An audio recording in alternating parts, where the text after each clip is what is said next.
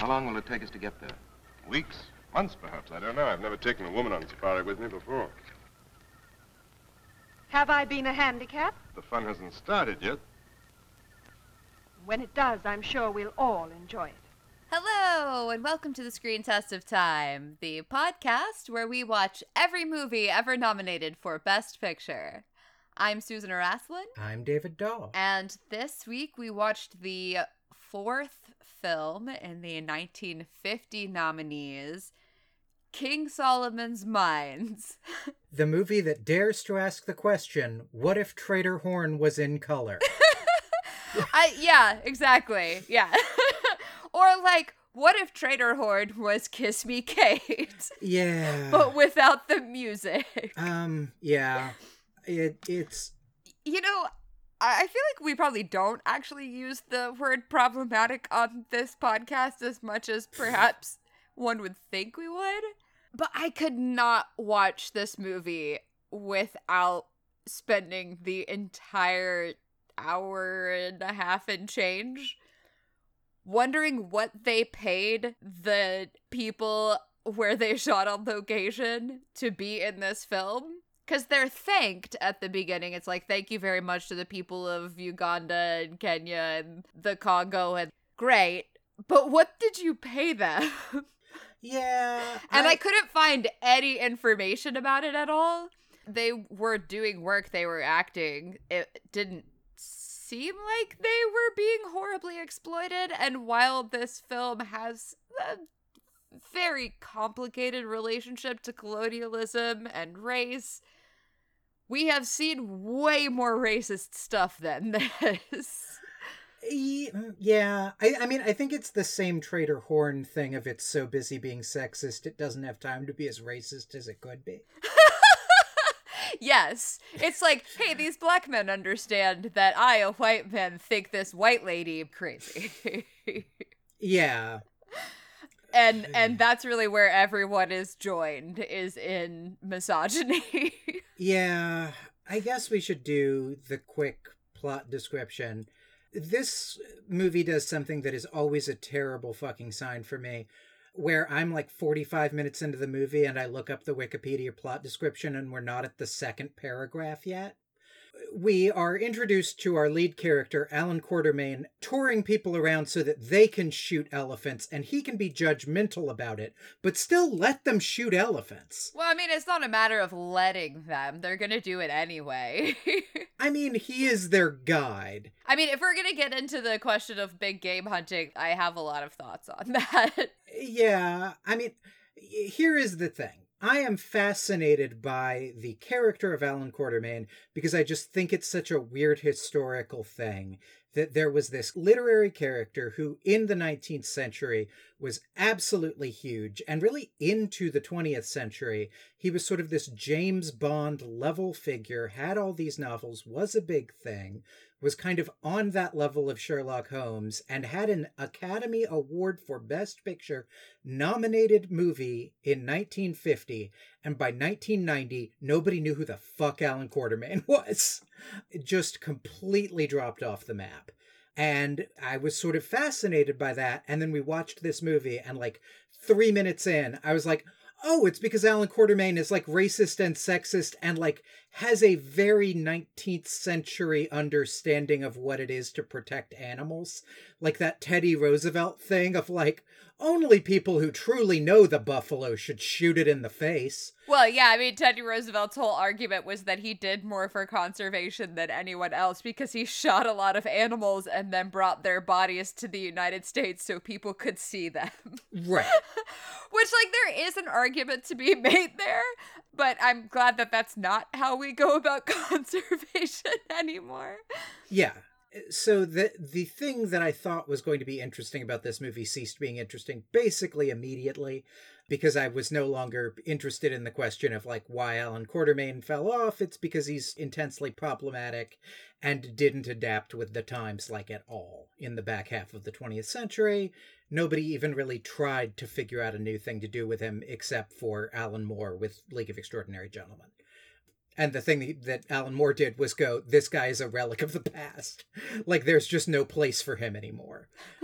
then the plot of this movie, I guess, is that Quatermain is hired for a ridiculously huge sum of money by Deborah Kerr's character, who is a woman who wants to go on safari to find what happened to her husband, who went off into unexplored territory trying to find the fabled diamond mine of King Solomon.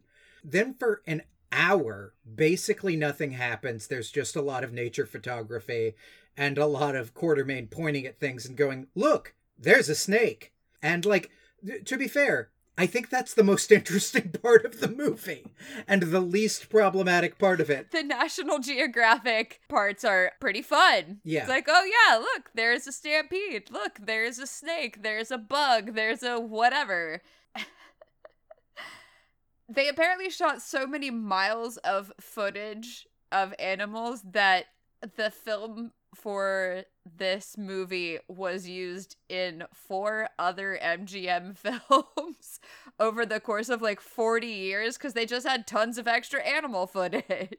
Genuinely, the most impressive thing about this movie is how often Stewart Granger, that's who's playing Quatermain, points off into the distance off camera and goes like, "Look, there's incredibly specific thing," and you're like well, you're not going to have footage of that. That's going to be like a weird puppet or something. And then, honest to God, it's like two jaguars having a fight or something. And you're like, fuck, how'd they get that? How'd they line that up? What's interesting to me is that both in this and in Trader Horn, the white guy who goes off to be like the safari guide becomes really disenchanted with all the animals. And I'm wondering if this portrayal is based on Harry Carey as Trader Horn, or if that's in the books, or we're all white guys who run off to be safari guides, just like, yeah, fucking zebras, whatever. Ugh, giraffes. See like 20 of those a day. Don't care. Lions, whatever. I mean, I honestly think it's that this is the progenitor character.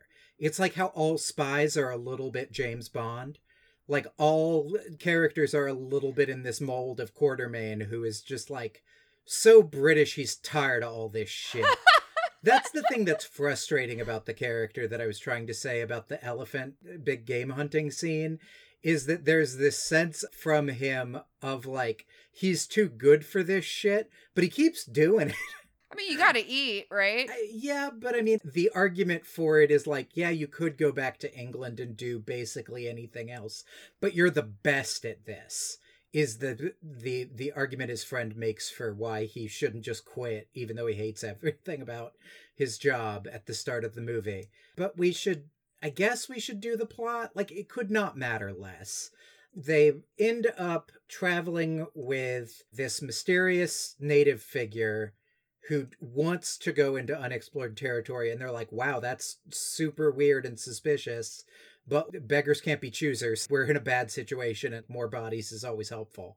And then they find this lone fugitive guy who's gone like half crazy and is living with a native tribe and he tries to turn the native tribe on them to kill all of them because Quatermain is so smart he's figured out this guy was a fugitive. I mean, to be fair, that's not really the, I just hate this movie. To be fair, the guy is incredibly obviously shady from the moment you see him.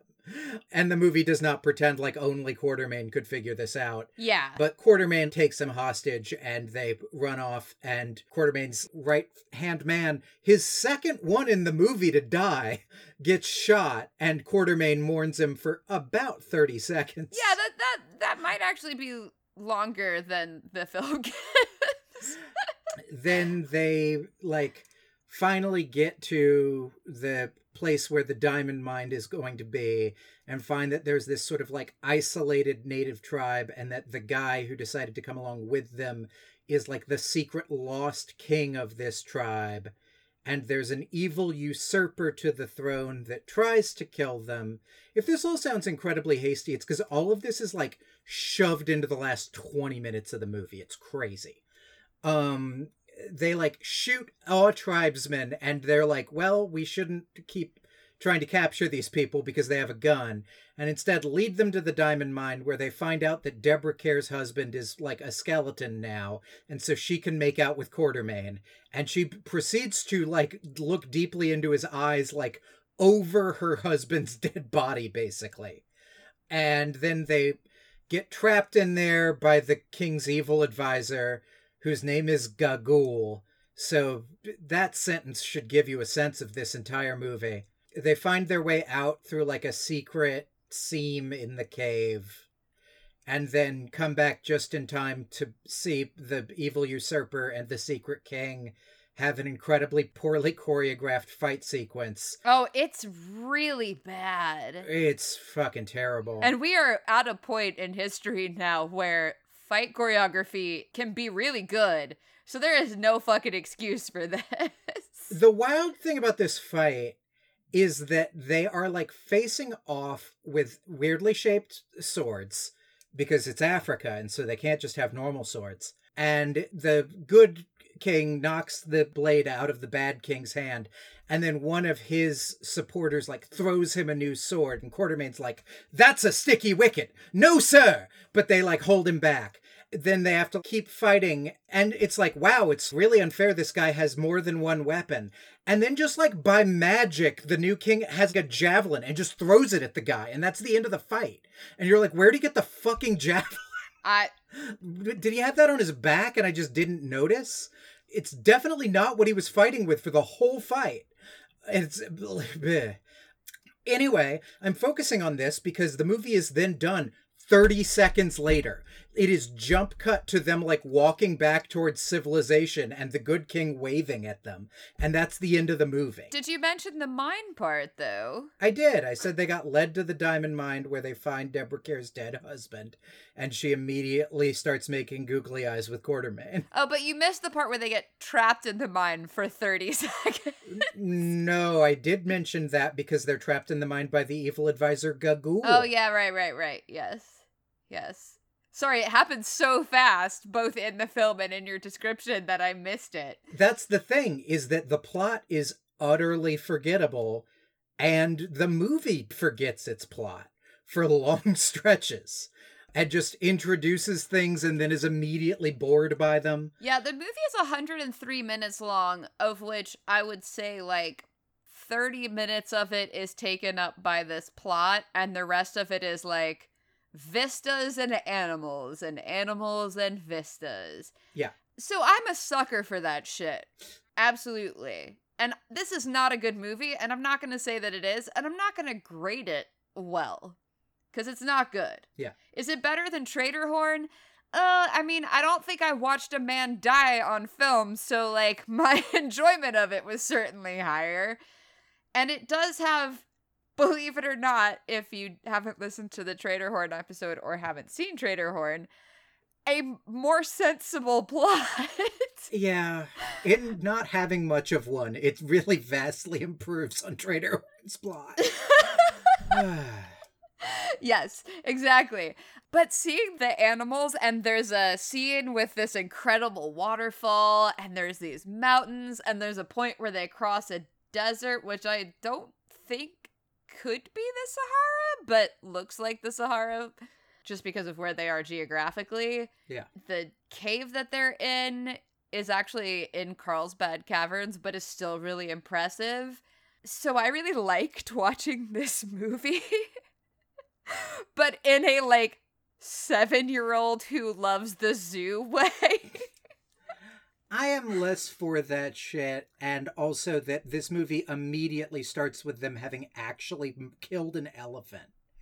Is like. Did they actually kill the elephant? I think so, yeah. There was no no animals were harmed in the making of this film message at the end of it, and I can't figure out what they could have possibly done but just shoot that elephant. Oh, that sucks.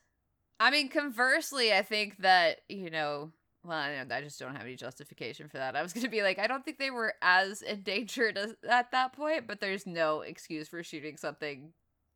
I mean, period, for the point of hanging it on your wall, except for the fact So here's something that I learned when I went on safari to an animal preserve is that a lot of these animal preserves actually start out as places for big game hunters to come and pay like a hundred thousand dollars to shoot like a lion that has rabies, so it has to be put down.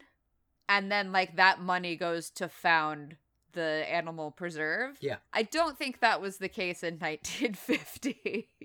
Yeah. I mean, maybe it was, but I think this is a pretty like 1980s forward development. I'm just throwing that out there as a number. I have absolutely no idea if it was that recent or that long ago.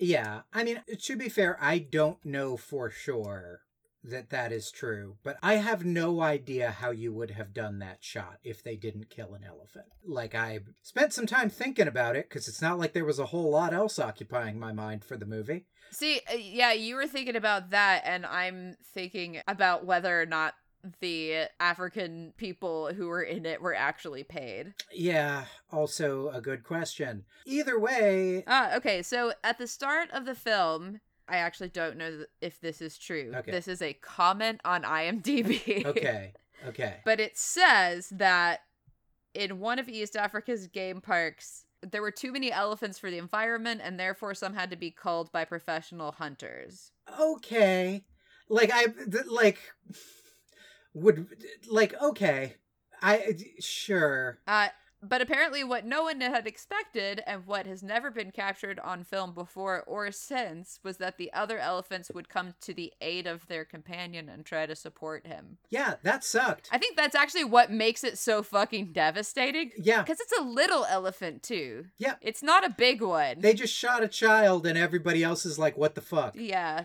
like it's i Again, I don't know if any of that is true. i don't know either it could very well be true it could also be just sort of what they say i'm not sure we really could definitively say whether that was anything or not but ah, yeah Or someone else says that it was an Indian elephant, which would make sense for its size, that was trained to fall down. And Indian elephants are trainable okay and small. So I have no fucking idea. Yeah, that just makes me more suspicious of the first story.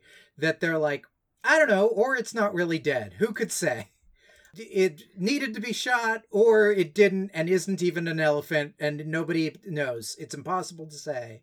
Is like, ah, great. I don't, I don't love this. It's strange that they included it, right? Because it's not necessary for me to understand what Quatermain's job is at all. Yeah, Like, they could have missed. It could have been like, oh, okay, rich English guy who came here to shoot elephants.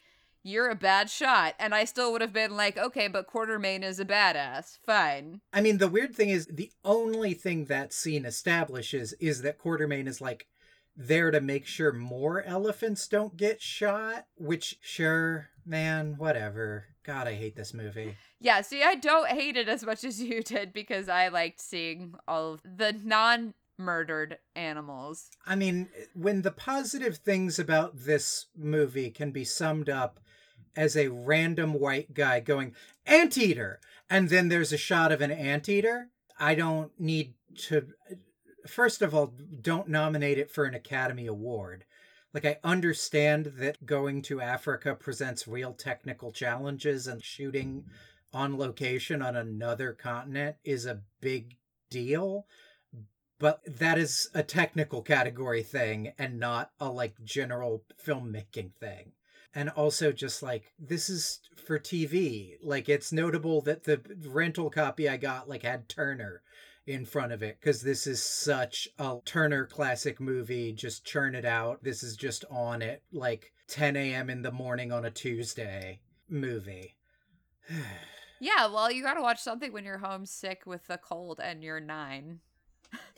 I had another experience of weird deja vu, which is becoming a thing I should maybe stop commenting about as we get into movies I've seen before. But like, I realized I'd watched the final battle of this movie, if you can call it that, on the TV at the gym one time. Whoa, that's wild. I'm amazed that they actually play this on television. Yeah. I mean, like, I could totally see them playing this on television when I was a kid, but not like in the Tur- last 10 years. Turner Classic Movies is still doing it. As of, I mean, it must have been like 2019, early 2020, because I haven't been to the gym in a minute, but was still doing it two years ago. Why are you watching Turner Classic Movies at the gym when you have to do this podcast? Uh, because there's 14 monitors on, and my other options are like the in gym 24 hour fitness Muzak channel Yeah. and like the news. So, like, All right, fair, fair enough, fair enough. I'd rather watch this movie than the news. yeah, blah. But yeah, I guess we should rate this movie. Uh, Uh, like, uh, three. uh, yeah, three. I'm giving it a three, and all of that three is because they did some really impressive animal and Vista shooting. Yeah. Not shooting with a gun. That wasn't that impressive, but One of the reviews for this film said that Deborah Kerr was like weirdly miscast and out of place. And I thought that was such a weird thing to say because her character is intentionally out of place. Like that's her whole deal. Right? But then I watched the movie and I was like, they're kind of right though. Even for a character that's like not supposed to fit into this environment, Deborah Kerr does feel like this is weird. Why are you here? Why are you specifically the one doing this thing? Yeah, I mean, also her whole story of like, I want to go and find my husband. And I mean, you say that she starts making googly eyes at Quatermain when her husband is found and is a corpse. Which, by the way, I don't think they ever confirm that at all. There's just like a skeleton who's been stabbed in the back. Yeah. It wasn't like they did some dental record shit or he had his wallet on him and they checked and found his passport. Like, they just go, oh, well, this guy in khakis who's a skeleton now, probably my husband. Anyway, want to make out. yeah. But they kiss before that in the tree. Oh, right. And then there's this very weird thing, which apparently makes it okay. Her brother, who has been on the whole safari with them and who is as important as you think he is by the fact that we have not mentioned him once, I, if, yeah.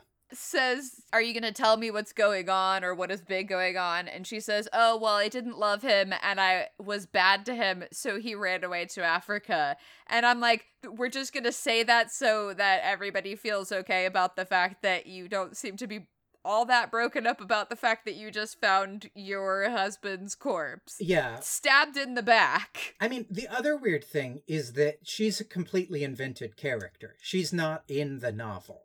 The novels are all like manly men doing men things in Africa and have like this travel log quality to them and don't really have any kind of a romance aspect. But Hollywood.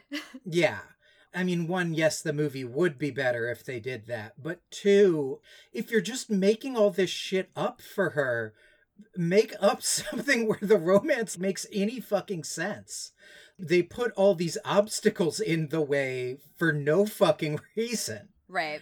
Because they already have this thing of like, they hate each other, they love each other, they hate each other as an obstacle. You don't need to also go like, also, she's married to a guy that might still be alive. Question mark. Yeah. Yeah, just make her that guy's sister or something. Like it's. Yep. Yeah, so three. I'm not going to say watch this movie because there are loads of animal videos on YouTube. yeah, if you're just like, man, I feel like killing an hour and a half seeing some lions in Africa, there is plenty for you to watch. That is not this movie. I'm just now reading that Errol Flynn was set to be Quatermain in this, and then jumped ship for another colonialist fucking shit show. Looking at the poster for it called Kim. But I wonder what energy he would bring to Quatermain because Quatermain has no swarthiness to him, you know? His whole thing is he's incredibly put together and like has survived out here because he knows what he's doing. I mean, he's pretty dark compared to all the other white people. He has a really rough fake tan. yeah. And that's all um, that swarthy means is dark skin. Yeah, I mean, really, I, th- I think I meant like swaggering. There's no swaggering to Quatermain. as a character. No, he's so fucking put upon and tired of everything. Right. It's hard to imagine an Errol Flynn performance that doesn't have that swagger to it. He just, in like 1066 era England, just saunters into the room like, What's up, motherfuckers? I'm here. yeah. I think it would be bad, but I'm ready to take anything over this movie, you know? Like, I would be interested to watch that bad performance in a way that I was not interested to watch Stewart Granger's performance. Yeah, it's actually quite interesting that Deborah Kerr is the one who is accused of being miscast because I really feel like Stewart Granger is not the right casting for this part. And maybe that's because, like, in my mind, someone like Quatermain should have a little swagger. Yeah, I mean, it's interesting because I am basing most of my knowledge of the character off of like League of Extraordinary Gentlemen. I've read like 30 pages of one of the novels at some point for some project I was doing in like college. I barely remember fucking why, but I don't have a deep knowledge of the character. I spent like a Sunday researching it once he is kind of supposed to be the guy in a pith helmet who hangs out at a gentleman's club and tells you about the time he shot a rhino. That like he's the he's shot more rhinos than anyone else. And his whole thing is that anything a man could have done in Africa, Quatermain did.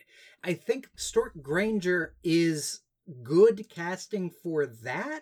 I just don't think that's very interesting on film. The ideal format for that is sitting around drinking and bullshitting and not a motion picture. Yeah. I hated it. I have nothing. That's all. So next week, we are watching the last 1950 nominee, which is Born Yesterday, starring William Holden as the only person listed on here whose name I recognize. Yet another absolutely baller tagline, though. I have no idea what this is. I have no idea if in 1950 anybody knew what the hell this is. But the called shot of It's Here at Last is. Oh, God. I've just been waiting on it. Yeah, we've all. Thank God. Yeah. Yeah. well, tune in next week to find out if Born Yesterday is at least better than this movie.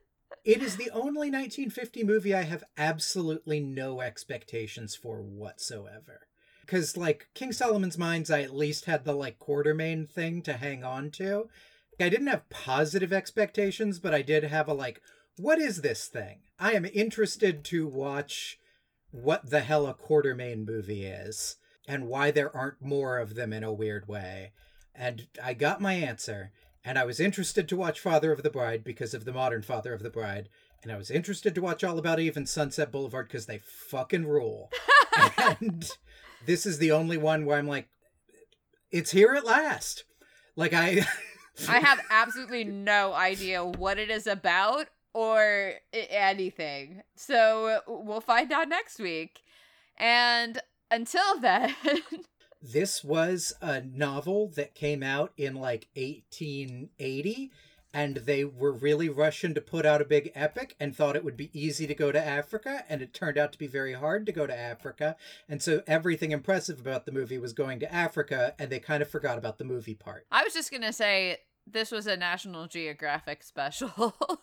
also true. So you win on conciseness. Hmm. Woo! Hooray! Bye, everybody. You're going to get us out of here before those fellows outside start warming up and carrying out your orders.